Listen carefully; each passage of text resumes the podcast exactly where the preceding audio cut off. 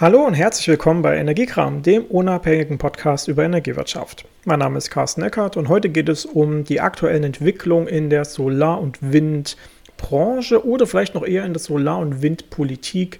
Denn im März 2023 haben wir einerseits die sogenannte Solarstrategie oder Photovoltaikstrategie vom Bundeswirtschaftsministerium vorgelegt bekommen und auch die ersten Eckpunkte einer Windenergie an Land-Strategie.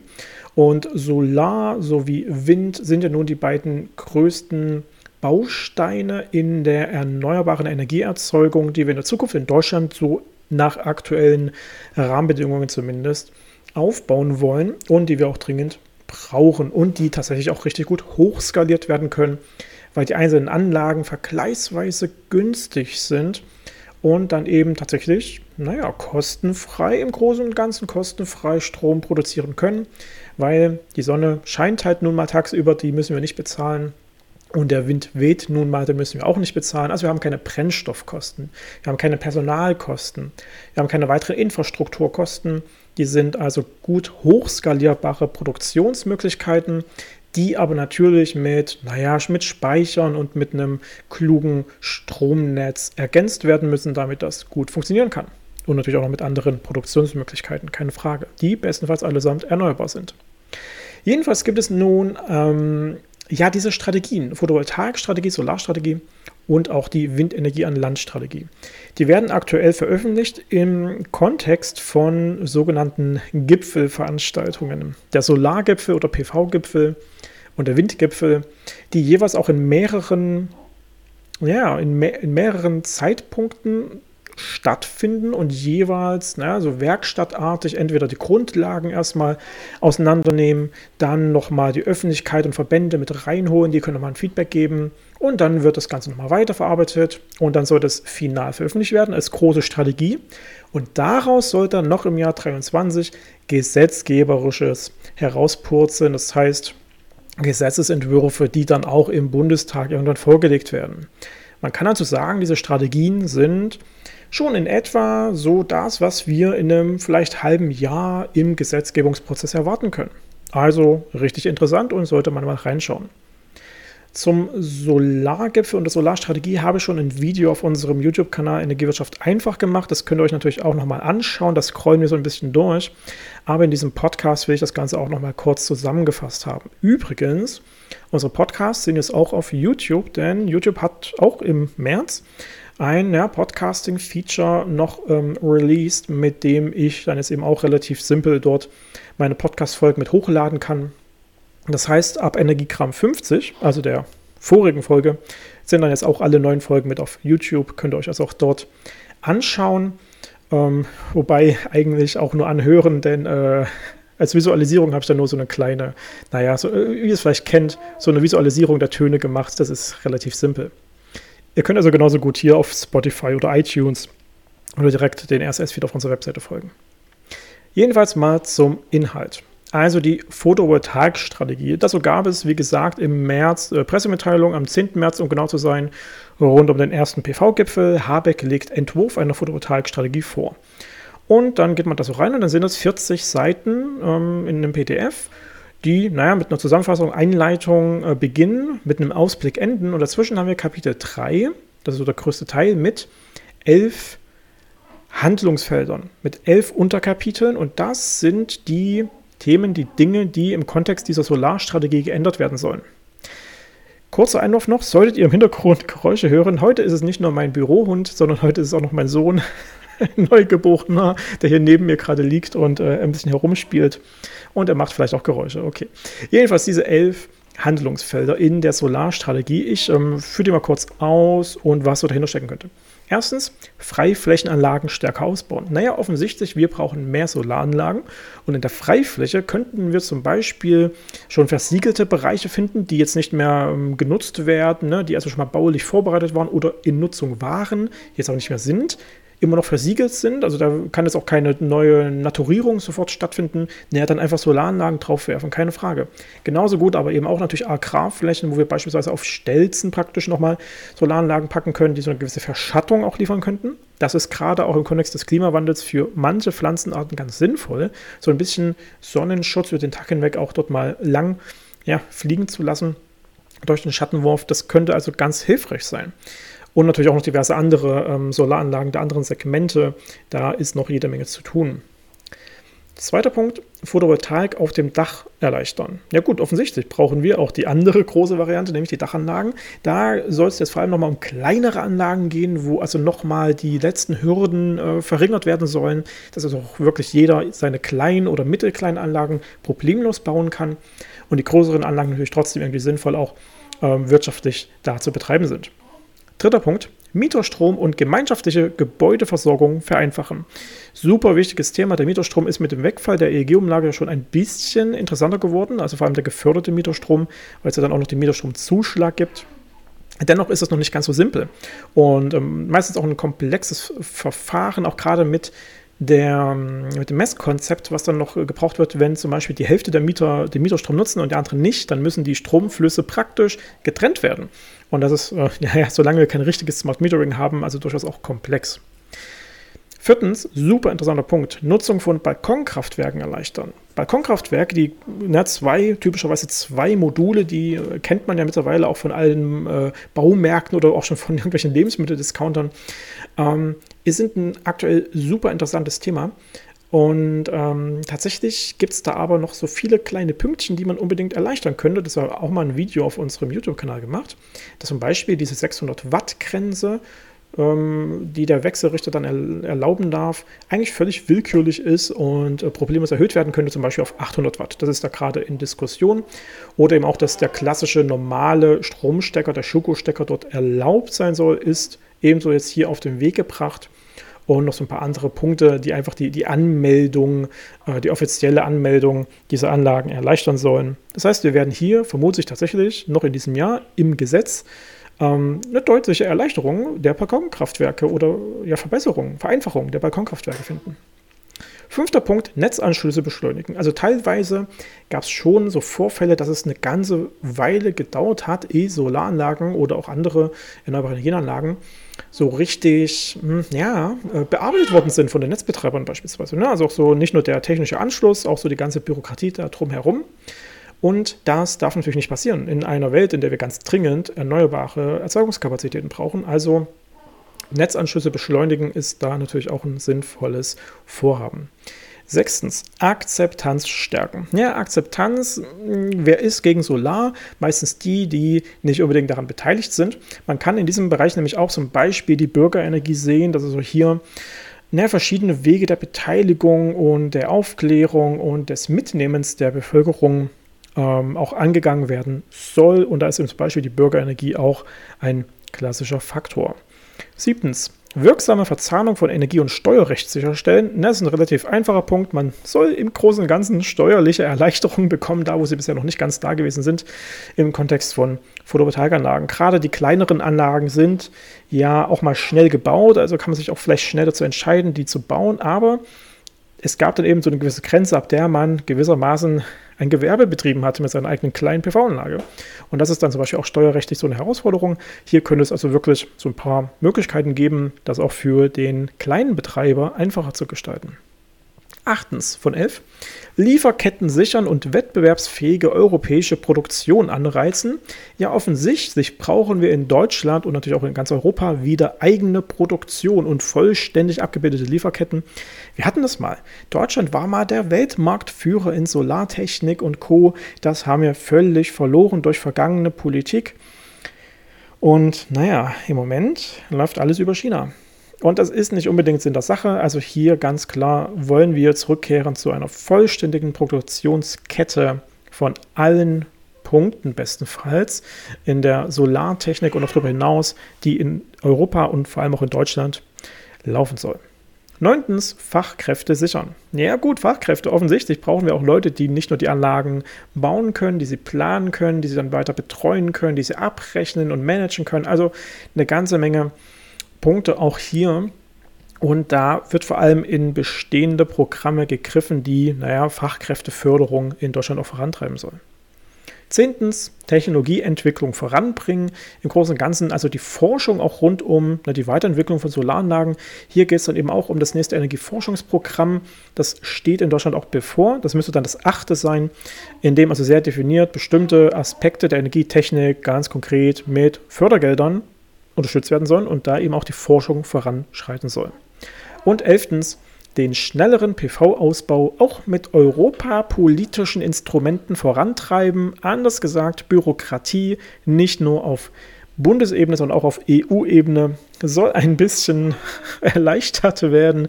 Und ich sage mal so, schlussendlich Zielsetzung in Europa, viel PV, dementsprechend vielleicht auch Erleichterungen, vielleicht auch ähm, irgendwo Kosteneinsparungen oder Förderungen, die hier ähm, praktisch gestartet werden sollen und damit könnte auch der Ausbau von Solaranlagen in Deutschland natürlich gut vorangetrieben werden.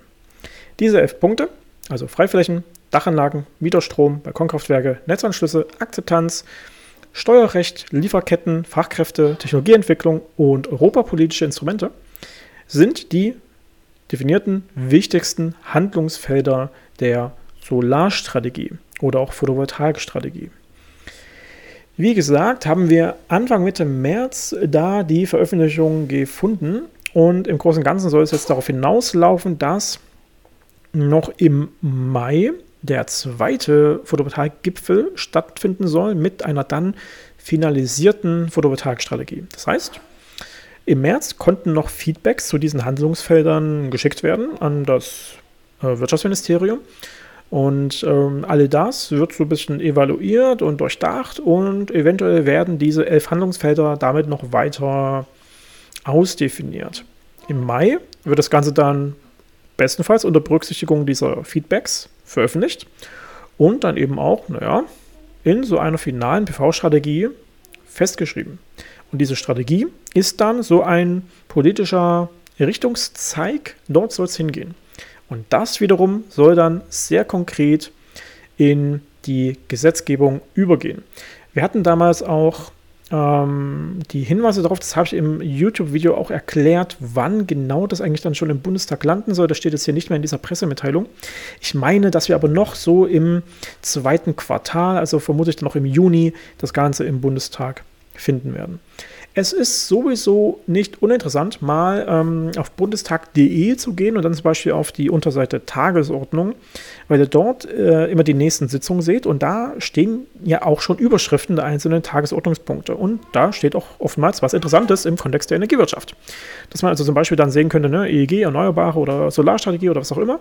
Und jetzt aktuell zum Beispiel sehen wir, dass im April ähm, die Digitalisierung oder der Neustart der Digitalisierung der Energiewende zum Beispiel auf der Agenda des Bundestags steht. Also das neue Smart Meter Gesetz unter diversen Feedbacks dann ähm, ja, behandelt wird.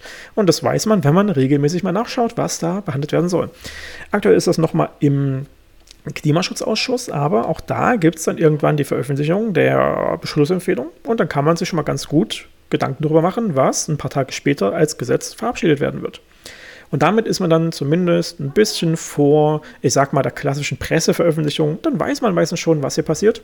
Also kann ich auch nur empfehlen, behaltet sowas mal im Auge und dann könnt auch ihr im Zweifel die PV-Gesetzgebung schon erkennen, bevor sie beschlossen wird, indem ihr euch zum Beispiel diese offiziellen Unterlagen dann beim Bundestag anschaut oder zumindest diese PV-Strategie mal genauer anschaut, weil dort eben ja, zumindest die Rahmenbedingungen schon mal ausformuliert werden.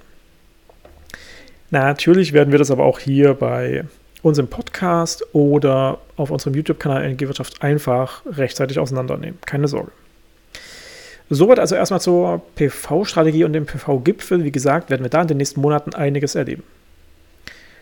Ein paar Tage später gab es dann eine weitere Pressemitteilung, nämlich erster Windgipfel. Habeck berät mit breitem Akteurskreis über Prioritäten beim Windausbau, müssen Dynamik hochhalten und Ausbau konsequent voranbringen. Und dazu dann eben auch die Veröffentlichung dieser Eckpunkte einer Windenergie an Landstrategie. Das war der erste Windgipfel, also ähnlich wie gerade beim Solarthema, dass hier die Themen besprochen worden sind. Und hier wird nun noch bis ja, zum 6. April konsultiert, wie die Handlungsfelder dieser Strategie, zu der kommen wir gleich, ähm, genauer weiterentwickelt werden könnten. Und dann steht auch hier, ne, die finale Windenergie- und Landstrategie wird anschließend erarbeitet und im Rahmen eines zweiten Windgipfels im Frühjahr vorgestellt. Also auch hier wahrscheinlich bis Juni. Nun ist dort drin also eine PDF verlinkt. Und wenn man da reingeht, sind das 22 Seiten.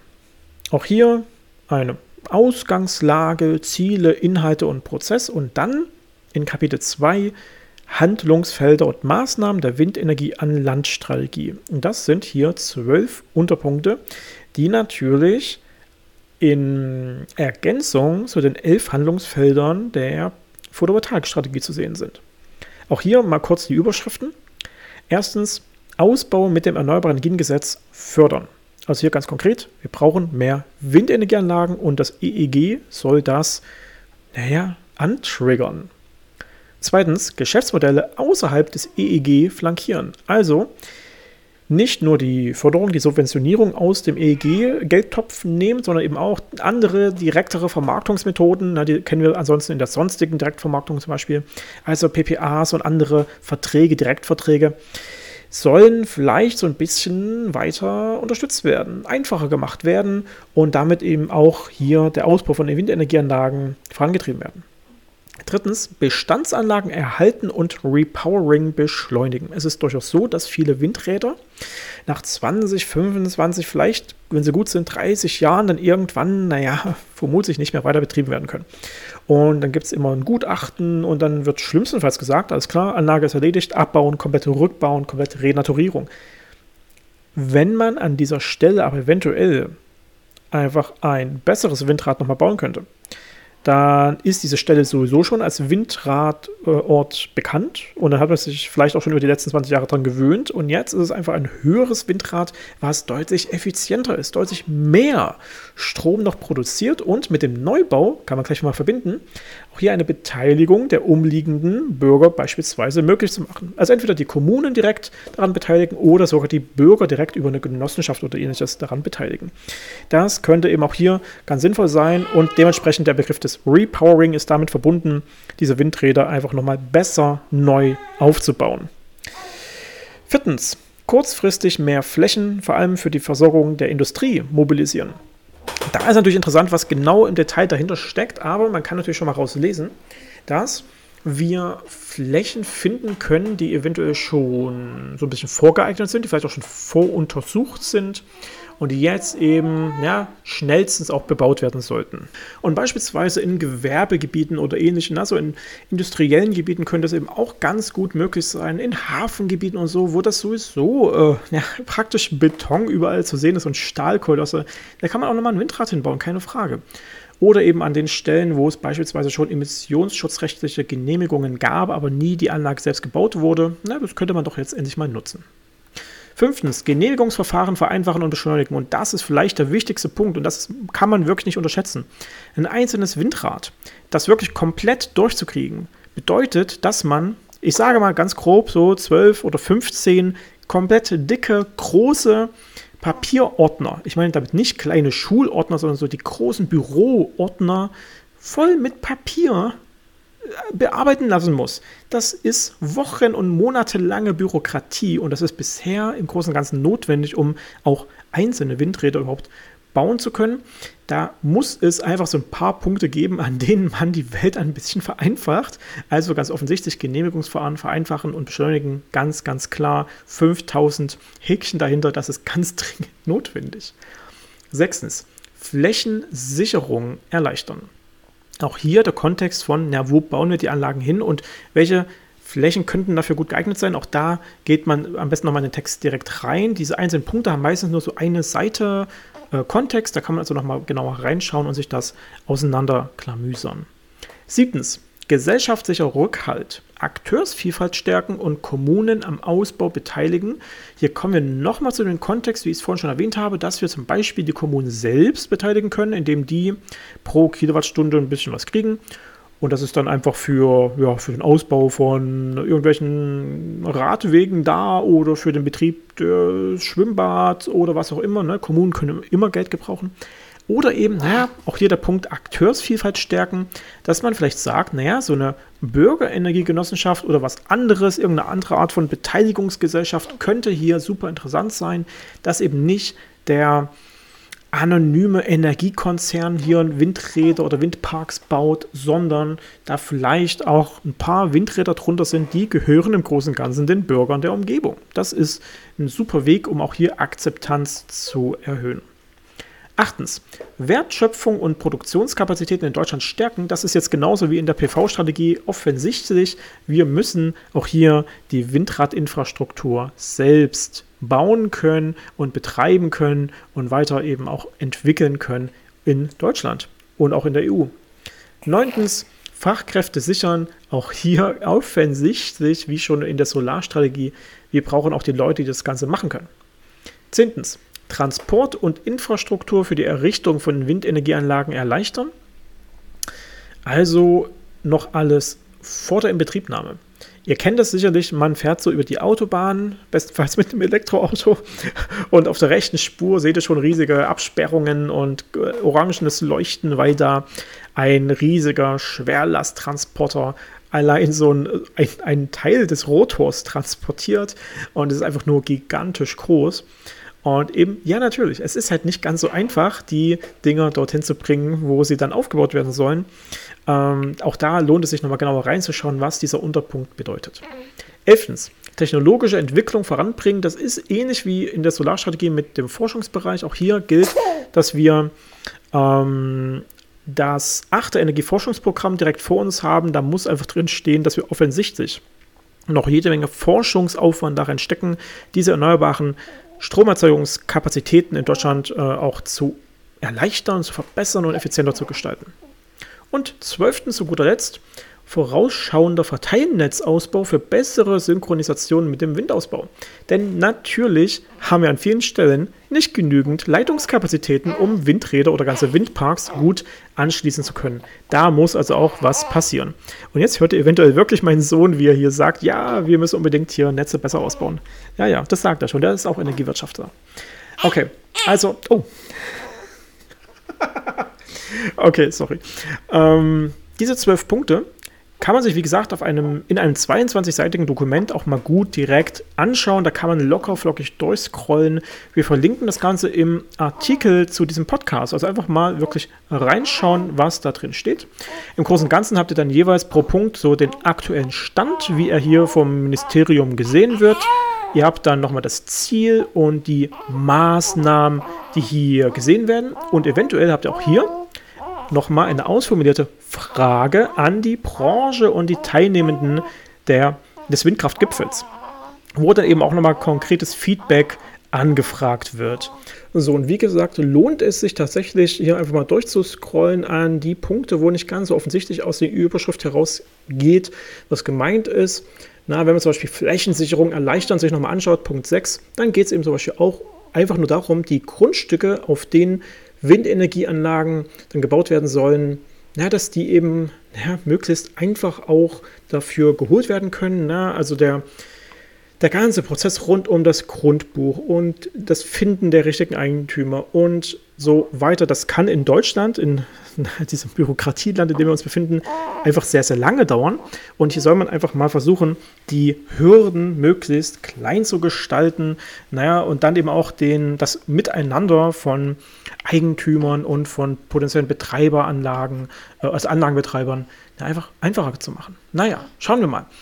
Ähm, lest euch das wirklich mal selbst im Detail durch. Ich würde auch nochmal schauen, die, einer der letzten Punkte war vielleicht nochmal ganz interessant. Äh, genau, Transport und Infrastruktur für die Errichtung erleichtern. Ne? Da geht es tatsächlich um Großraum- und Schwertransport von Komponenten. Auch hier geht es im Zweifel darum, dass wir das in Deutschland bisher kaum selbst machen. Da muss viel importiert werden. Hier sollen zum Beispiel Hafendaten besser bereitgestellt werden, äh, Kapazitäten besser äh, zur Verfügung stehen, Binnenwasser soll besser genutzt werden für das Transportieren und dann auch die Schiene, na, das ist alles nicht uninteressant. Technologische Entwicklung, da geht es wie gesagt um das Forschungsprogramm Und Punkt 12 war ja Verteilnetzausbau. Hier geht es auch tatsächlich um die Hochspannungsebene, die eben auch, naja, ganz konkret mit dem enormen Ausbau von hunderten Windrädern synchronisiert werden muss. Das ist nicht ganz so einfach. Auch da gab es ja im letzten Jahr noch ein Branchendialog äh, Verteilnetze der Zukunft, auch vom Bundeswirtschaftsministerium. Da haben wir auch durchaus so ein bisschen Entwicklung. Ich glaube, ich mache auch demnächst nochmal eine Podcast-Folge zum Thema Netzausbau, äh, wo wir ja, ich glaube auch schon mal vor zwei, drei Jahren uns damit beschäftigt hatten, dass es ja äh, so Seiten wie netzausbau.de gibt und in dem ganzen Kontext viele, viele auch öffentliche Informationen für bevorstehende äh, Netzausbaumaßnahmen. Aber da könnte man auch nochmal genauer reinschauen, wie das jetzt so mit der Weiterentwicklung der Energiewende auch tatsächlich übereinstimmt. Also, auch hier gilt nochmal, schaut euch die Unterlagen zum Windgipfel an. Diese ersten Eckpunkte einer Windenergie an Landstrategie sind also auch super interessant. Und ich kann nur empfehlen, sich das selbst nochmal ein Bild davon zu machen und na, tatsächlich ein Gefühl dafür zu kriegen, was hier garantiert in den nächsten Monaten noch als Gesetzgebung in den Bundestag kommen wird. Diese Inhalte der Strategien sind die Vorstufe zum Gesetzesentwurf. Also schaut auf jeden Fall mal genauer rein. Alles klar. Habt ihr Fragen oder Anmerkungen zu diesen beiden Themen, der Solarstrategie und der Windstrategie, dann schreibt ihr gerne in den Artikel zu diesem Podcast. Ihr könnt es auch bei Spotify direkt als Frage unter diese Folge schreiben, wenn ihr euch das mal genauer anschaut oder eben auch auf YouTube, äh, wo diese Podcast-Folge veröffentlicht ist. Da könnt ihr einfach ne, einen Kommentar drunter schreiben. Alles klar.